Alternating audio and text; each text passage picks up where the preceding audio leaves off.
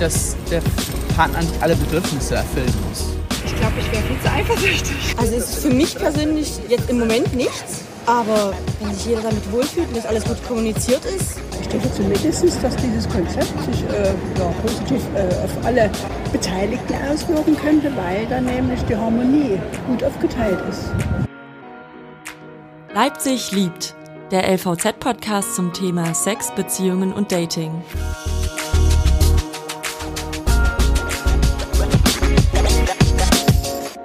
Ich begrüße euch zu dieser Podcast-Folge von Leipzig liebt, die sich um das Thema Polyamorie drehen wird. Ich bin Friederike Pick von der Leipziger Volkszeitung und im Laufe des Podcasts werdet ihr außer meiner Stimme noch zwei weitere hören.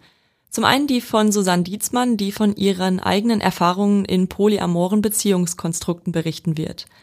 Außerdem wird der Sexualwissenschaftler Heinz-Jürgen Voss zu Wort kommen. Erstmal schön, dass ihr dabei seid.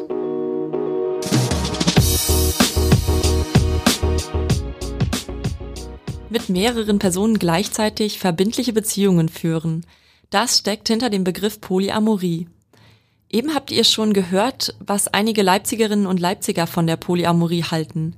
Denn wir hatten uns mal in der Stadt umgehört, was die Leute so unter dem Begriff verstehen und ob sie sich das vielleicht selbst vorstellen könnten, so zu leben. Ich muss ehrlich sagen, für mich klingt das Ganze recht anspruchsvoll. Ich habe mich gefragt, wie man das überhaupt zeitlich hinbekommt, mehrere feste Beziehungen gleichzeitig zu führen. Und ist da nicht ständig jemand eifersüchtig? Diese und noch weitere Fragen habe ich Susanne Dietzmann gestellt. Sie ist quasi Expertin zum Thema Polyamorie, denn sie lebt selbst seit über zehn Jahren in polyamoren Beziehungen.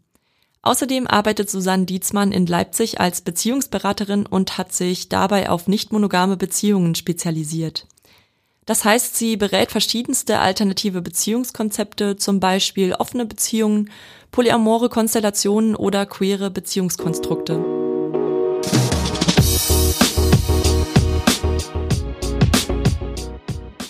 Hi Susanne, ich freue mich, heute mit dir reden zu können. Hi. Sag mal, wie viele Partnerinnen und oder Partner hast du denn derzeit? Ich habe derzeit zwei Partner. Einer meiner Partner hat auch noch eine Partnerin. Diese hat wiederum auch noch einen Partner. Und der andere Partner, den ich noch habe, der hat letztendlich nur mich als Partnerin. Das heißt, ihr seid quasi jetzt zu fünft. Habe ich richtig gezählt? Ja. Wie strukturierst du deinen Alltag, dass du darin zwei feste Partnerschaften zeitlich unterkriegst?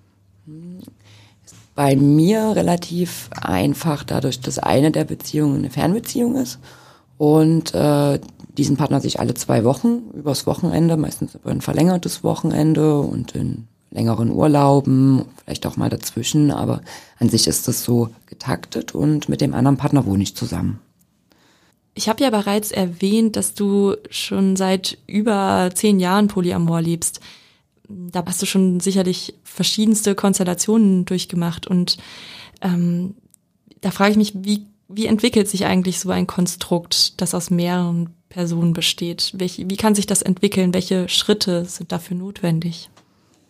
Also meistens, also auch aus meiner Erfahrung im Arbeiten, entwickeln solche polyamoren Konstellationen sich aus anderen offenen Beziehungskonzepten. Also man hat eine offene Beziehung geführt, darüber jemanden kennengelernt, mit dem man auch eine Liebesbeziehung vielleicht sich vorstellen kann und dann entwickeln diese Partnerinnen das gemeinsam weiter zu so einer polyamoren Konstellation oder auch aus einer Affäre, also dass letztendlich eigentlich heimlich eine weitere Beziehung geführt wurde, die dann offengelegt wird der Partnerin oder dem Partner und dann daraus das entwickelt wird. Es ist selten so, dass äh, jemand beschließt, ich möchte jetzt als Single Polyamor leben und ich suche mir jetzt mehrere Partnerinnen. Also das passiert ist vielleicht, wenn jemand vorher schon Polyamor gelebt hat, keine Partnerin mehr hat wegen Trennungen, dass die Person dann entscheidet, okay, wenn ich eine neue Beziehung eingehe, gehe ich eine polyamore Beziehung ein. Aber also dieses Entwickeln ist äh,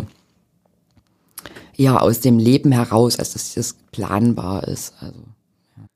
Und wenn man dann mal soweit ist, hast du Tipps auch, dass dieses polyamore Beziehungskonstrukt ähm, funktioniert und Thema Regeln, wie viele Regeln sind notwendig, welche Regeln sind sinnvoll, dass so ein Beziehungsgeflecht funktioniert? Ähm, also erstmal mag ich den Begriff Regeln nicht so gern. Ich nenne das dann immer gern Vereinbarungen. Wenn man jetzt so in monogamen Kontext sprechen würde und die Leute fragen würde, ja, okay, welche, welche Regeln hat eure Beziehung, dann würde den Menschen wahrscheinlich auch nichts einfallen, aber Vereinbarungen haben wir trotzdem alle wahrscheinlich. Und äh, da ist letztendlich die Erfahrung, je frischer so eine, ne, also die man in, in diesem ganzen polyamoren Gebiet irgendwie drin ist, desto mehr Regeln werden vereinbart, einfach weil die so ein bisschen Sicherheit bieten. Ne, man bewegt sich in einem neuen Terrain, wie ist das mit mehreren Partnern, habe ich genug Zeit äh, mit der Person und mit der Person und dann wird relativ viel mit Vereinbarungen gemacht. Und äh, die fallen dann mit der Zeit, wenn die Sicherheit wächst, wenn die Beziehungen stabiler werden, wenn ich mich wohler fühle in dem Konzept, fallen dann einige davon weg. Ähm, häufige Regeln am, oder Vereinbarungen am Anfang betreffen halt äh, sowas wie Verhütung in den verschiedenen Beziehungen, wo wird wie verhütet, wie verhindere ich äh, irgendwie eine Ausbreitung von STIs in dem ganzen äh, in der ganzen Konstellation, manchmal zeitliche Regelungen, wie oft sehe ich Partnerinnen, ähm, örtliche, wo übernachtet man, ne, ob passiert das ne, mit einer neuen Partnerin auch in dem, weiß nicht, Schlafzimmer ne, einer anderen oder der, der bestehenden Partnerschaft. Solche Dinge werden oft vereinbart und äh, ja, manchmal hält sich das durch, manchmal werden die dann geändert. Ja, so. Aber von, von der Anzahl ähm, ist es, glaube ich, äh, kann man nicht sagen, ja, okay, es braucht zehn Regeln oder so, sondern ähm, es braucht die, die Sicherheit bieten. Ja, Thema Eifersucht. Ähm, du hast im Gespräch vorher mal gesagt, die gehört dazu. Aber wie gehst du damit um? Also am Anfang ist es halt irgendwie wichtig herauszufinden, was einem hilft. So, manchen Menschen helfen dann Vereinbarungen, manchen Menschen hilft, hilft viel mit Partnerinnen darüber zu sprechen, mit Freundinnen darüber zu sprechen. Bei mir äh, ist immer noch ein wichtiger Faktor, dass ich die, dass ich neue Menschen meiner äh, Partner äh, relativ früh kennenlerne und äh, mir ein Bild machen kann von der Person und äh, schauen kann, wie die so ist. Und sonst mache ich mir da manchmal so Fantasien drüber, wie toll und äh, viel toller als ich die Person vielleicht irgendwie sein könnte. Und äh, das schürt dann manchmal Ängste. Ähm, ja, also so diese, diese Dinge helfen mir jetzt halt besonders. Also vor allen Dingen das Kennenlernen und vielleicht auch Dinge mit äh, gemeinsam zu unternehmen, um zu sehen, ja, wie diese Beziehung, die andere Beziehung meines Partners gestaltet ist. Solche Dinge, ja. Denkst du, man braucht bestimmte Eigenschaften oder Voraussetzungen oder gibt es vielleicht hilfreiche Eigenschaften und Voraussetzungen, um Polyamor zu leben? Oder kann das eigentlich jeder? Also ich denke, dass es auf jeden Fall jeder kann. Also das äh, es ist für manche Menschen wahrscheinlich einfacher, für andere ist es schwieriger. Manche kommen, weiß nicht, vielleicht schneller in diese Art zu leben hinein, andere nicht. Und, für, und manche würden sich vielleicht auch dann später dagegen entscheiden. Was äh, hilfreich ist, ist, äh, sich zu informieren über das Konzept, äh, da einen realistischen Blick drauf zu entwickeln. Es ist ein sehr komplexes Konzept. Es hat natürlich äh, mehr ähm, weiß ich nicht, Stolpersteine als äh, eine monogame Beziehung teilweise, einfach weil ich mich um mehrere Beziehungen äh, kümmern muss, mehrere Menschen sind beteiligt, es ist einfach äh, irgendwie dadurch auch viel dynamischer und verändert sich häufiger. Ne? Und wenn ich das vorher zumindest erstmal grob weiß und weiß, worauf ich mich, also man kann es ja nicht fühlen, aber weiß, worauf ich mich einlasse, dann äh, äh, gehe ich da anders mit um. Und was ist, was auch noch hilfreich ist, ist natürlich, wenn man ein kommunikativer Mensch ist, also wenn man gerne redet, weil man muss wahrscheinlich viel reden, wenn man ein bisschen Konfliktfähigkeit mitbringt oder halt die Bereitschaft, das zu lernen, also sich irgendwie neue Kommunikationsstile anzugewöhnen, den eigenen zu hinterfragen, ähm, solche Dinge.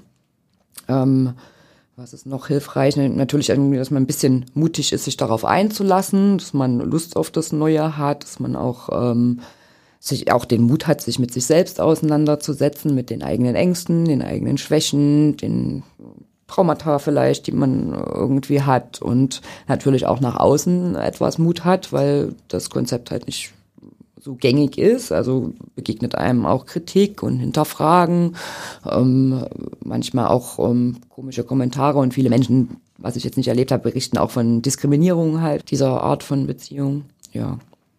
Wie finde ich denn Partnerinnen und Partner, die auch Lust auf Polyamorie haben?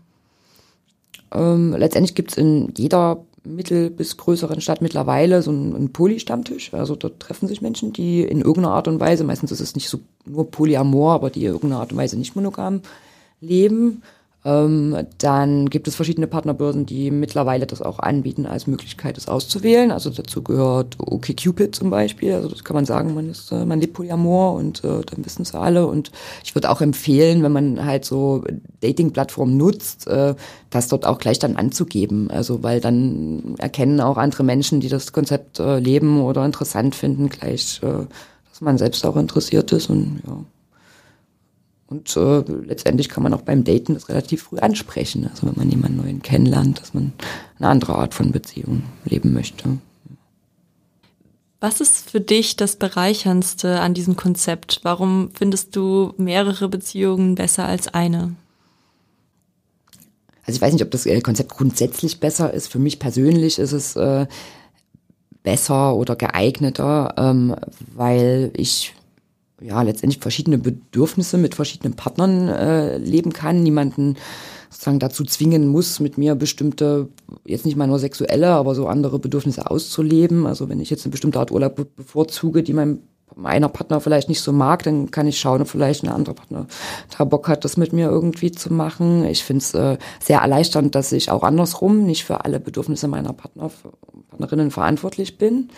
Ähm, das weiß ich, mein Partner zum Beispiel klettert sehr gern und äh, das mache ich so gar nicht. Und er hat halt seine andere Partnerin, mit der er das total gerne macht. Und die teilen das mit Freude. Und äh, ich würde das teilen mit nicht so viel Freude. Und, und das finde ich sehr schön. Ich kann mich verlieben mehrmals in meinem Leben und ich verletze damit niemanden ähm, und muss deswegen auch nicht äh, sozusagen andere Beziehungen, die mir genauso oder wichtiger oder wie auch immer, ne, also eine große Wichtigkeit haben, irgendwie deswegen beenden.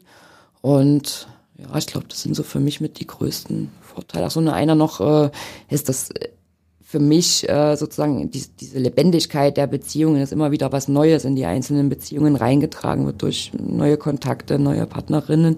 Das belebt für mich die Beziehung total und äh, freue mich, dass da halt wenig Langeweile und so weiter drin aufkommt.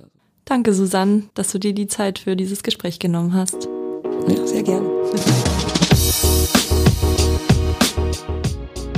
Eine Info noch im Nachgang. Als Susanne über das Thema Regeln bzw. Vereinbarungen in polyamoren Beziehungen spricht, verwendet sie den Begriff STIs. Das ist eine Abkürzung für Sexually Transmitted Infections und heißt übersetzt sexuell übertragbare Krankheiten.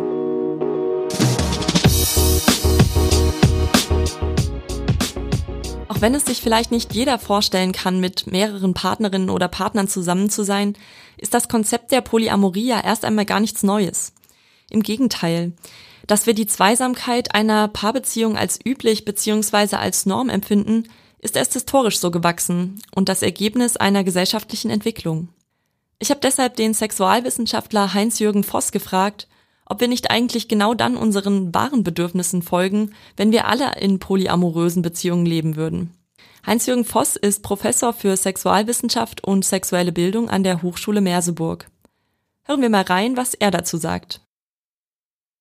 Also eigentlich könnte es gerade ein gängiger Umgang sein, weil ähm, Menschen durchaus mit vielen Menschen umgehen und es eigentlich eine Zuspitzung ist, dass Leute, die das ganze Leben lang auf eine Person festgelegt sein sollen oder auch immer einen sehr langen Zeitraum auf eine Person festgelegt sein sollen. Insgesamt würde ich äh, so einer These durchaus recht geben, dass äh, Personen äh, eher in größeren Gemeinschaften zusammenleben könnten wir müssen auch nicht immer dieses äh, Mutter, Vater, Kind oder Mutter, Mutter, Kind, Vater, Vater, Kind Modell jeweils so stark aufladen, sondern wir könnten ganz andere kommunale Modelle entwickeln. Also wo Leute insgesamt zu zehn oder zwanzig in einem äh, Wohnkomplex zusammenwohnen und sich zum Beispiel gemeinsam um die Kinder kümmern. Das führt letztendlich dazu, dass auch Belastungen für Paarbeziehungen dann ein Stück weit zurückgehen können, nämlich weil sich eben alle zum Beispiel für die Kinder verantwortlich fühlen und Menschen, auch erwachsene Menschen, einfach mal Zeit für sich haben, zum Beispiel für Sex, der vielleicht auch mal ein bisschen länger gehen kann und so und das nicht immer nur in den Tagesablauf dann eingetaktet sein muss.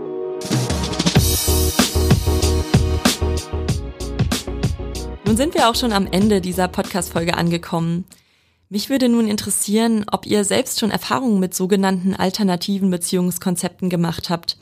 Beziehungsweise, was ist denn für euch das perfekte Beziehungsmodell? Schreibt uns gerne eine Mail an podcast.lvz.de oder über unseren Instagram-Kanal.